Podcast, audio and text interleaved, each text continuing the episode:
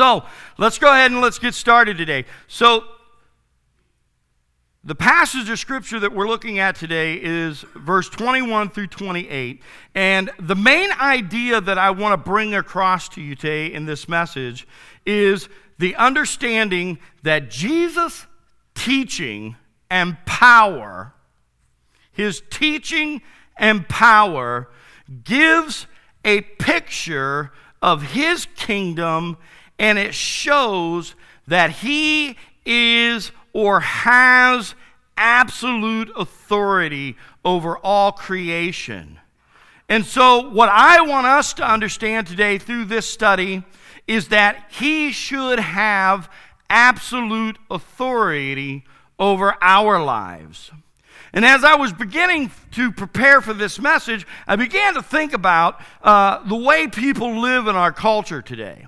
You know, I began to think about what kind of things hold authority in different people's lives, okay? So, what I realized is that for some people, it's reason, all right? In other words, uh, they live the way they live because of the way they think okay? So uh, it, it's very cerebral, okay? The things they do, the things that they uh, are a part of, uh, the things uh, that they believe, it's very logical, it's very cerebral. And when I say word cerebral, it's not that thing that's in the X Men, not cerebro, uh, but it's, it's very, it's very uh, mental driven, okay? And so a lot of people today find their authority in reason. All right? Some people find their authority in experience. All right? And what I mean by that is, uh, in other words, people live the way they live because of the way they feel. All right? And so they do the things that they do. Uh, they say the things that they say. They, they are a part of the things that they're a part of because it's how they feel. All right? Sorry if I spit on any of you this morning, but it's just, it's, it happens. All right? And still, other people, other people, no comments now, come on. Other people, their authority or the way that they live relies upon tradition, all right? In other words, uh, they live the way they live because well, that's just the way they've always done it. You know, they do the things that they do because they, you know, it's it's it's the you know the folks that every single Friday they eat at the same restaurant, or they they they do things because their parents did them. They they do things because their grandparents did them that way. I mean, it's it's tradition, and and there's absolutely nothing wrong with tradition. Okay, there's actually a difference. And in in seminary, I studied this one uh, book, and it talked about the difference between tradition and traditionalism. Okay. And in this study that I did, it, it, it came to the realization and it, it brought about the fact that tradition is great. In other words, we all should have traditions. We all should have things that are like what I would consider to be anchors, that they should be uh, foundations, things that we can hold on into our lives. But traditionalism is when those things control us instead of God's guidance and God's obedience controlling us. In other words, in other words, uh, we do things because that's the way we've always done them. And, and even though we're sitting on this horse and the horse died 10 years ago, we always rode that horse. And it stinks and it's not going anywhere, but this is the horse we've always rode on. All right? When there's a brand new horse that we could be riding on, okay? None of us ride on horses. I mean, I don't know why I used that illustration, but anyway, it was just, it was there. It was in my brain at the moment. All right. Finally, and this is where I want to get to today in some of this message. Finally, some people live and they find their authority in what I'm going to call today uh, revelation. All right? And what I mean by that is, in other words, uh, they live the way they live because God is guiding them, because God says what they're to do, because they listen to God's authority. All right? And so that's where I live. I live in revelation, I hope. And so, for those of us whose authority is revelation, we understand it to take the form of a plan and a person and a written word and a living word, all right? And so uh, uh, the written word we call the Word of God, the Bible, amen. The living word we know as Jesus, okay? One that we love the other we love and we worship. The written word points us to the living word, and that one has the right to demand complete and absolute lordship in our lives. And the plan that we live by is a plan that calls you and I to be disciples of Jesus Christ. In other words, living our lives the way Jesus has modeled and challenged us to live. So, the question today that I have as we dive into these verses is it, comes from this passage and it comes from the development of what Mark is saying to us in verses 21 through 28. The question I have is Have you allowed Christ to be the primary authority in your life? Question number one. And the next question that I want to ask us, and we're going to wrestle with that develops this message, is should Jesus have absolute authority in our lives? And all of us would say, yes, absolutely. So, what I want to do is, I want to read this passage and then I want to give you the reasons why Jesus is and should be the absolute authority in your life. All right, so starting with verse 21 and going through verse 28, we're going to put it up there. It says, And then, and they went into Capernaum, and immediately on the Sabbath, he entered the synagogue and was teaching, and they were astonished at his teaching. For he taught them as one who had authority and not as the scribes. Keep going. And immediately that got really smaller. Uh, immediately.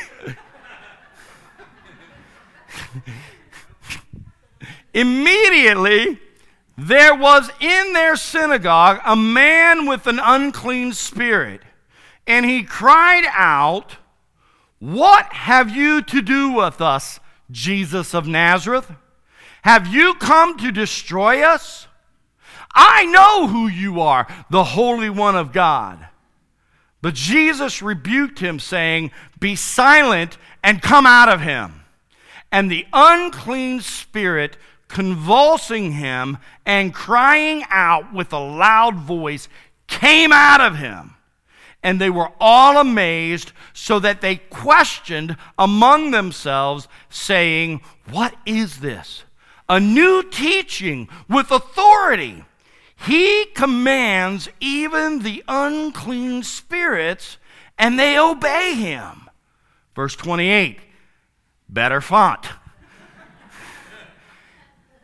and at once his fame spread everywhere throughout the whole surrounding region of Galilee. Man, that's a powerful passage of Scripture. So, taking along his new followers, Jesus goes to Capernaum. All right?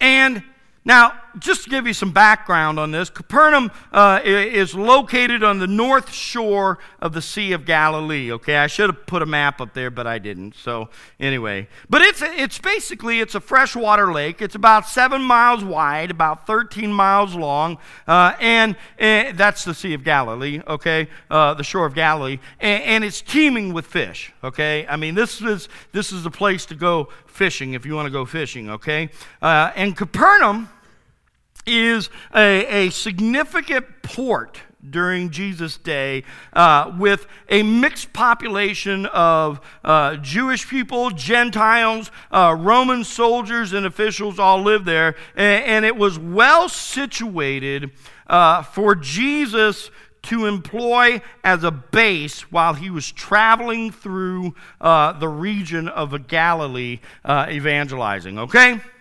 And so, here in this passage of Scripture, immediately upon his arrival, things kick into action. All right? He begins to teach the crowds, and they learn several things about this new teacher. And the point that I want to make here, where I'm going with this first one, is that his authority is found in his teaching. All right? In other words, he teaches with authority. And so I want you guys to understand that today as we're traveling through the Gospel of Mark. Jesus speaks with authority, and because of that, he has given us the ability to be under his authority. All right? And that's where we should be. And so, immediately upon his arrival, things start to kick in. He begins to teach the crowds, and they learn several things about him. The first thing that they learn about him, and we see in this passage in verse 21 and 22, go ahead and put that up there. Verse 21 and 22 is that his teaching, it says, is astonishing. It astonished them, okay?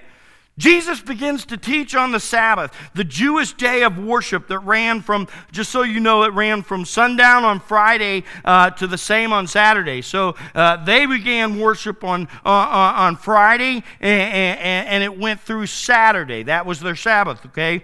And so his setting is a Jewish synagogue, all right? Now, just to give you another little bit of information on that, a Jewish synagogue would be uh, somewhat uh, be somewhat similar to a local church. It'd be uh, not necessarily uh, a skating rink, but you know, uh, it would be uh, you know a local church like we have today. the synagogue was an assembly hall, basically, where the scripture is read and where the scripture is taught. All right. Now, there was only one temple, all right? So let's, let's not mistake the synagogue with the temple, okay? There's only one temple in Jerusalem, but uh, synagogues were basically uh, established wherever there were 10 or more Jewish males, uh, 13 years of age or older. So, in other words, they would have a synagogue. If there were 10 or more Jewish men, uh, 13 years of older, there'd be a synagogue there, okay? All right? And there might be multiple synagogues, okay? Uh, uh, all right? Uh, uh, but the Jew, Jewish people, they used these synagogues for worship, they used them for education, they used them for community gatherings, okay? Their, their, their use was of multiple sources. It would be the place uh, maybe that they would come to get food. It would be a place where maybe the kids would come and be taken care of. Uh, sound familiar? Sound interesting? I mean, let me just fill you in on something. The synagogues were not just open on Sunday mornings from 10:30 till noon. All right? The synagogue was a place of daily community. And it also happened to be the place where they would read the scripture and they would teach, okay? Now, The synagogues came into existence. These they were used for worship, like I said, education, community, and their origin can actually go back. The synagogues actually began to pop up somewhere around uh, the Babylonian exile, somewhere around maybe in, in the 580s, uh, you know, 570s BC. Okay, because when you go back into BC, you know the numbers go down. You know, I don't understand, and then in the AD it goes so so like 580 to 570 BC. So you see what I'm saying there? All right. No, you're like, some of you are like, yeah, no. Who cares? All right. It's a long time ago. All right. And so Mark tells us what's interesting about this passage of scripture here. Mark does not tell us anything about what Jesus is teaching this day. All right? I want you to pay attention to that. He doesn't tell us anything about what Jesus is teaching. The point that he wants to get across to those who are reading this, to us reading this today, he wants to make it clear that it's not about necessarily the content of Jesus' teaching, but the focus is on the one who's doing the teaching. His authority and the astonishing response of the hearers. The listeners, they're amazed, they're alarmed. His teachings were disturbing in their very nature. You see, what we might say today, if I were to translate this into 21st century language, they were blown away by what was coming out of his mouth. That's what was happening here. So Jesus is teaching, and the folks that are listening to him teach, they are sitting there and they are like, Dude, whoa, this is so awesome. Wow. I might be exaggerating a little bit. But they were astonished. It was the speaker. You see, Jesus was teaching with authority, and the authority was coming across to them in such a way that they were blown away. They were astonished by what he was saying. Now, the second thing that we see in this first section of this is not only were they astonished by his teaching, but his authority was overwhelming to them. The people, they immediately saw a contrast between the teachings of Jesus and the others that would normally teach there, okay? And the others that would normally teach there, they were called the scribes, okay? And the scribes, which is also uh, another phrase for the, the teachers of the law, okay? These were skilled people, these were skilled men in the exposition of the Torah. Okay, the Torah, the Torah is the, the Torah, okay, whatever, is the first five Genesis, Exodus, Leviticus, Numbers, Deuteronomy. Say that again. Say that with me. So, because when's the last time you said those? Okay, we said them in, in, in, in Sunday school, didn't we? All right, all right. So the Torah, Torah, Torah, okay, has kind of that feel to it, you know? All right? Is Genesis, Exodus, Leviticus, Numbers, Deuteronomy. All right? So these scribes that normally would teach, they were skilled in the exposition. In other words, the breaking down uh, uh, of these passages of Scripture, the law of Moses, okay? And, and this much expected and celebrated group of scholars, you can trace their origin all the way back into the Old Testament to the book of Ezra. That's where we see the scribes starting to come around, okay? All right? Later, they get called rabbis, all right? And, they could uh, render binding judgment on the interpretation of the law. So, uh, just I'm giving you a kind of an image of what these scribes are. Uh, they, what they did is they combined the offices of Torah or Torah professor teacher, moralist, civil lawyer, all in that order. These guys, they all covered that kind of stuff. Their knowledge and their prestige reached legendary proportion by the first century, surpassing uh, on the occasions of the high priest. These guys were seen as being even more intelligent, even more authoritative uh, than the high priest. Uh, many were Pharisees. Uh, though they were also Sadducees and priests among them also, okay? Uh, the Sanhedrin, the, the Jewish Supreme Court, which made up, uh, was made up mostly of scribes, all right? Uh, so these are greatly respected men, the religious elite, all right? And, and it was an honor to sit under their instruction. However, what we find out is that they stood in opposition of Jesus, all right? Now it's interesting because Jesus is teaching in the synagogue and the people are astonished. The people see the authority in what Jesus is saying, yet those who hold the positions of authority, those who are highly esteemed, are not impressed. Interesting? Everybody go, hmm. You see, what Jesus does here in this passage of Scripture and what he will do, he will not challenge the legitimacy of their office, but he will call them out on their legalism. He will call them out on their hypocrisy. He will call them out on their pride. Just to describe the scribes, just to describe the scribes, that was, let me, let me, let me, have you ever heard someone make the statement, you know, I'm too bad to be saved? You ever heard somebody, you ever, you ever heard somebody said, if I step into the doors of a church, it'll burn down? You know, I'm too bad to be saved. Let me tell you what the scribes, the scribes, let me just give you just kind of a, a nutshell understanding of the scribes. These guys thought they were so good they didn't need to be saved.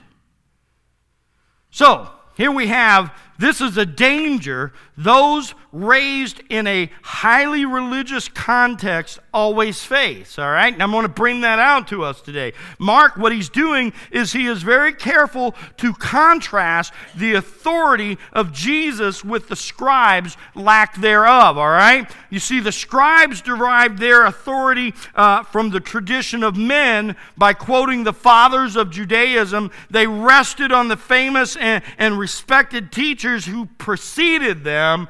Uh, and this is not what Jesus came preaching this day. Like the prophets, his authority came directly from God the Father, and they're seeing this as he's talking.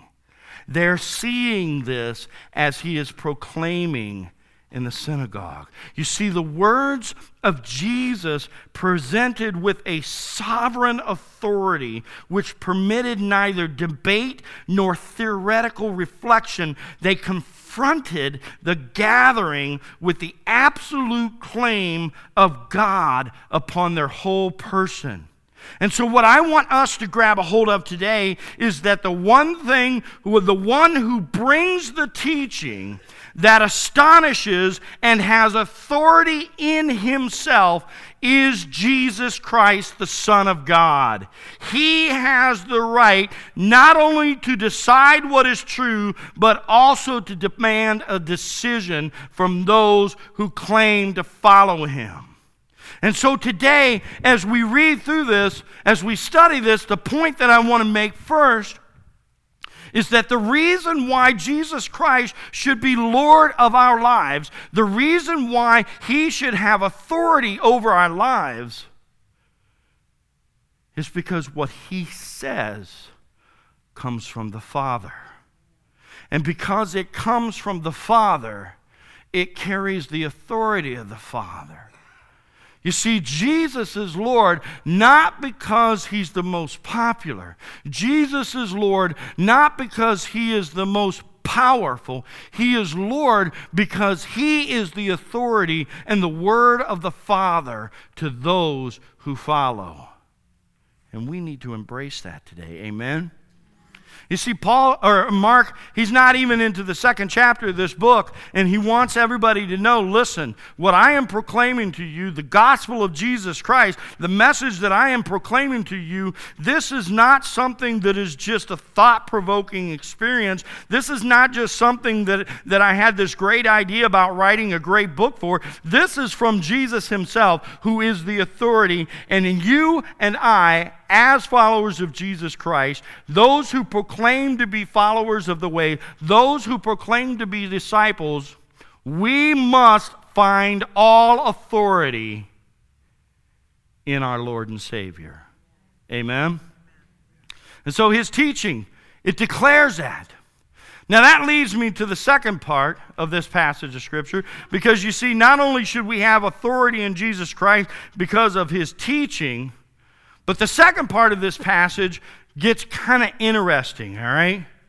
Because now we start to see not only Jesus teaching with authority, but we see power in his authority.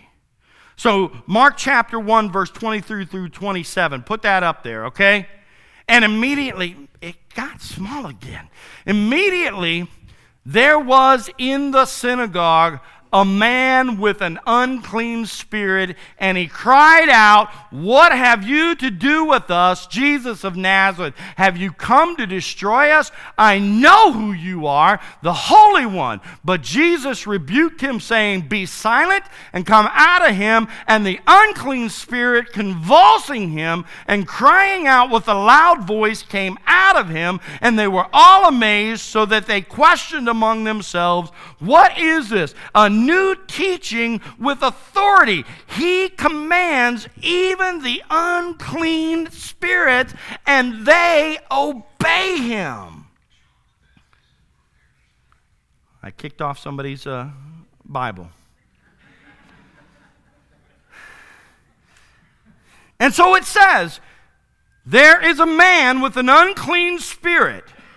Now, the more usual term for unclean spirit when this is translated, and you see it over 60 sometimes uh, in the New Testament, is uh, demon possession. Demon, okay? All right? Now, I'm just going to tell you right there now today, I am not going to go down the theological rabbit hole this morning on who or what this demon is, all right? There's all kinds of theology on, on, on the demons and stuff like that. What I'm going to tell you right now is that this is a really bad dude. He is not of the Father, and he should not be there. Amen? All right? He is not of God. He is demon possessed man.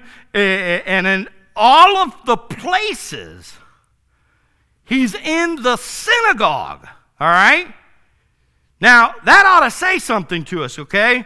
I just want to make that observation real quick. If this demon made his way into the first century synagogue, we should not assume that our own churches are beyond their reach.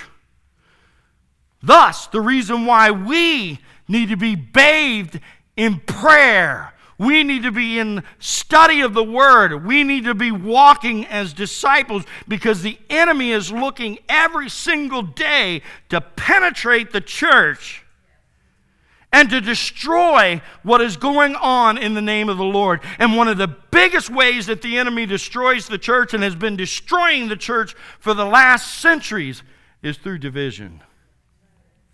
That's another sermon for another day, all right? So, the first thing I want to point out here as we talk about the power of Jesus, all right, is number one in verse 23 and 24. I find it very, very interesting that the demon recognizes him, okay? Upon seeing Jesus, the demon cries out, What do you have to do with us, Jesus of Nazareth? Have you come to destroy us? I know who you are you are the Holy One of God. So, this demon, he recognizes Jesus in terms of his humanity and in terms of his deity. I want you to understand that. Listen, he says, number one, you're a Nazarene. That's his humanity. And number two, he says, you are the Holy One of God. Even the demons stand in awe of the God man. Jesus Christ. The demon is chiefly concerned with Jesus' intentions. Duh. You know? Us, it says us in there, okay? It says, Have you come to destroy us? Now, there's a lot of interpretation, a lot of, a lot of speculation on that us. It may refer to multiple demons in the man or to uh, the demonic realm as a whole. In either case, this demon recognizes the threat that Jesus is to their authority and their power. He says, Come to destroy. Have you come to destroy us? Now, that may be a declaration instead of a question, okay? Matter of fact, I think it was a declaration instead of a question because he knew Jesus was there to destroy him. Amen? Demons understand more clearly than humans that the Son of God is coming. Uh, God's coming is a decisive moment in history and it spells their, de- their doom. The demons understand what Jesus coming as the Messiah means. Sometimes I think they understand more than we do. If we understood it better, I think our lives would be lived better. Amen? So, confessing Jesus as the Holy One. Maybe it's an attempt to gain some power over Jesus by claiming to know his name. I don't know. I don't think so. More likely, however, what this demon is doing is he is he is recognizing who Jesus is. He is understanding his deity. He is understanding his sonship. Uh, he is understanding the great antithesis uh, that exists between unholy, unclean spirits and the one holy God. You see, when Jesus steps in the room, that which is unholy has to leave. Amen? I feel like my grandfather for a second there, getting on. We see here in this passage the kingdom of God going head to head with the forces of evil at this first public ministry of the Son of God. It is not a contest. It is not an event where there is going to be a knockout. Jesus is victorious. The binding of the strong man, if you go forward to chapter 27, verse 27 of chapter 3, the binding of the strong man is beginning right here. The demons are being forced to acknowledge grudgingly what the Father declared back in verse 11. You remember when we said that? And a voice came from heaven when Jesus was being baptized and said, You are my beloved Son,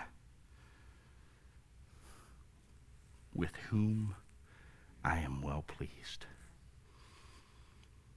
You see, the demons knew who he was.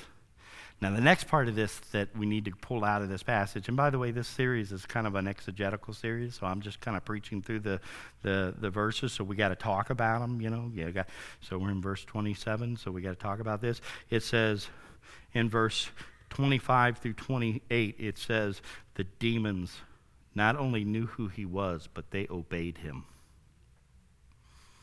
Knowing that the demon recognized him, Jesus issues a direct command. What does he say? Be quiet. It's an imperative. It's an unqualified re- qualified rebuke. He doesn't. He's. It, it's like you know what he. It's almost like Jesus. You know what Jesus is saying to the demon right now? Shut up. My parents would never let me tell my brother shut up. I got in trouble. A lot of trouble. But Jesus, the demon opens his mouth, and Jesus says, Shut up! Muzzle it. Put a clamp on it. You have no authority here. You do not speak. Shut your mouth. And guess what the demon does? He shuts up. And then Jesus commands, he says, Come out. And this is what I find interesting. Now, I'm not trying to get any, I'm not, you know, I, I we've, we've, we've, we've heard about exorcisms, exorcisms and stuff like that. Have you guys heard of them? Okay, I don't know if any of you have been involved in them or not or anything like that. I,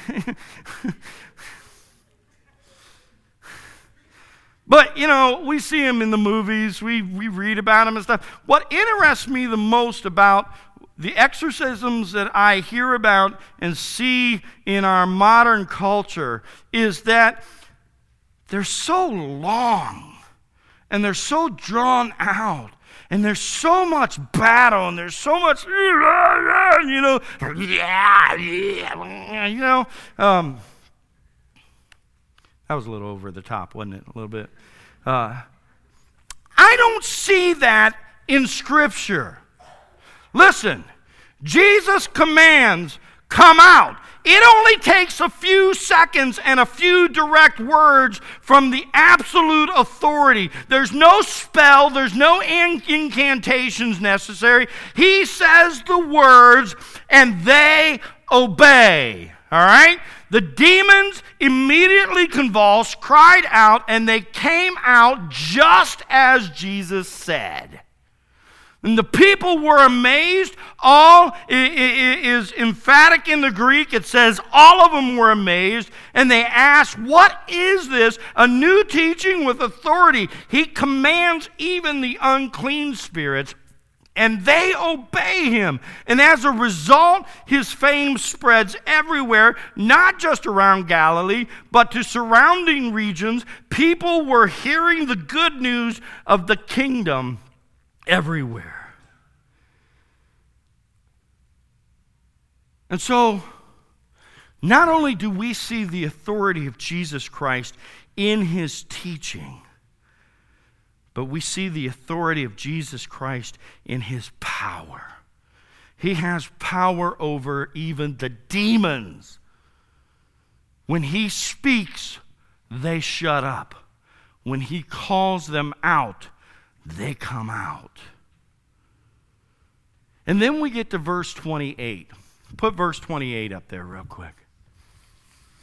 And at once his fame spread everywhere throughout all the surrounding region of Galilee.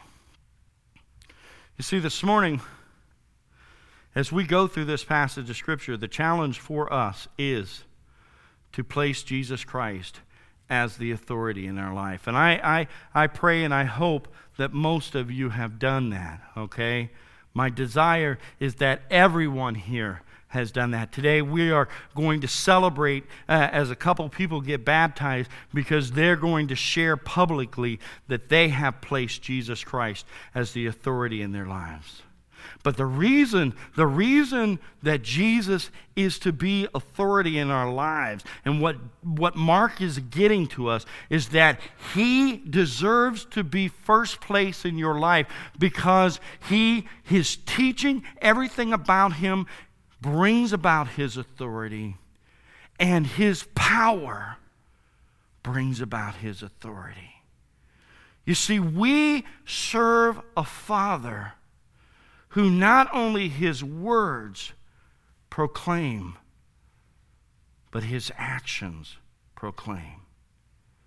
In verse 28, the verse, most important thing about verse 28 is the question that now you and I need to ask ourselves is number one, does our lives, period, reflect the authority of Jesus in them?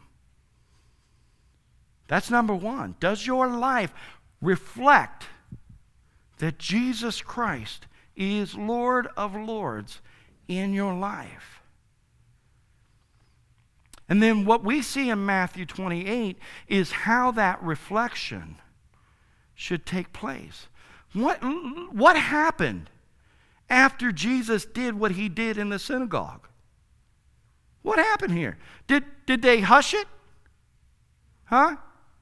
Did, no, did, did everybody go home and, and, and they were all silent about it? Did they, they all go home and sit down? Man, that Jesus, he was at the synagogue today, man. I saw him handle that demon. That was pretty powerful, man. His words, they were astonishing.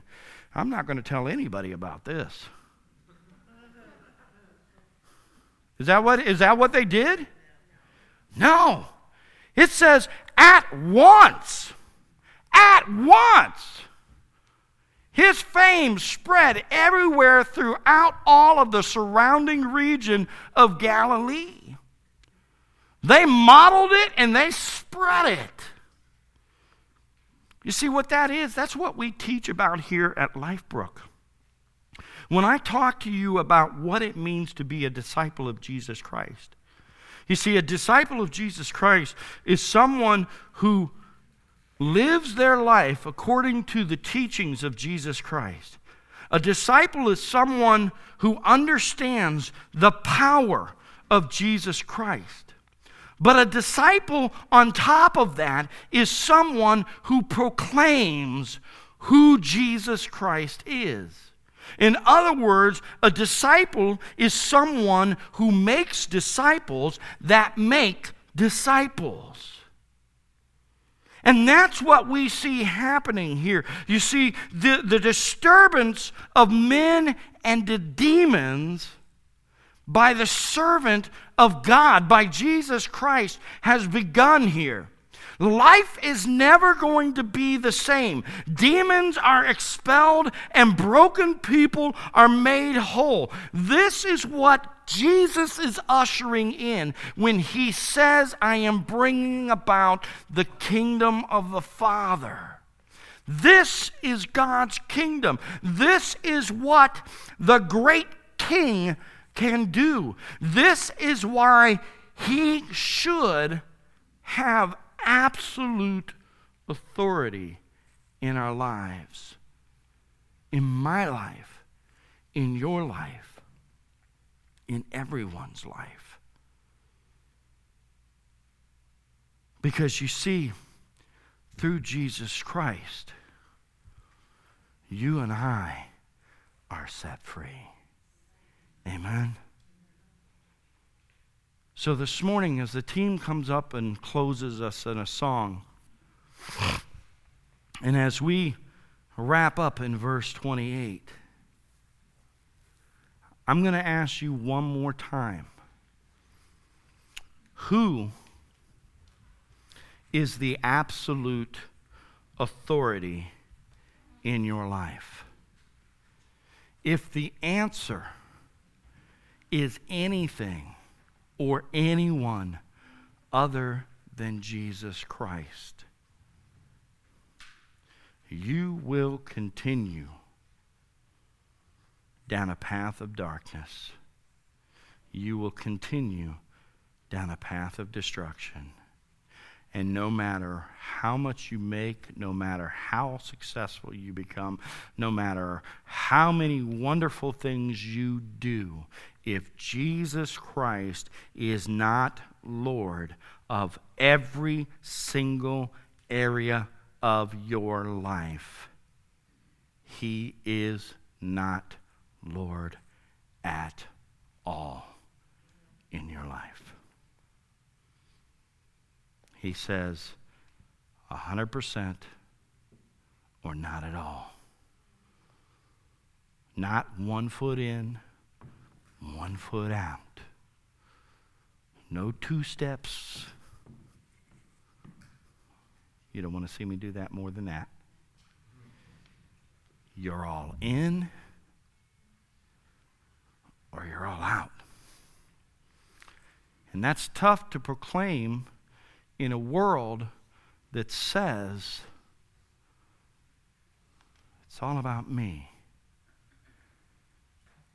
I get to decide. But I'm going to tell you right now this life is not eternity. And Jesus, the proclamation that he made in the synagogue that day was the beginning of the sacrifice that he would make so that you and I could be set free. Amen. Let's all stand. Heavenly Father, this morning we call upon you right now. And Lord, I proclaim you today as Lord and Savior. I proclaim you because of your word and because of your power as Lord of my life. And I ask that each and every day that the things that I do, the words that I say, the places that I go, the actions that I perform, Lord, I pray here today that they would be pleasing to you. And Lord, I ask that you would guide us. And Lord, you I I just I know that you know that we are flawed people. I know that. And I know that you love us unconditionally. But Lord, the desire is for us to live under your authority and yours alone.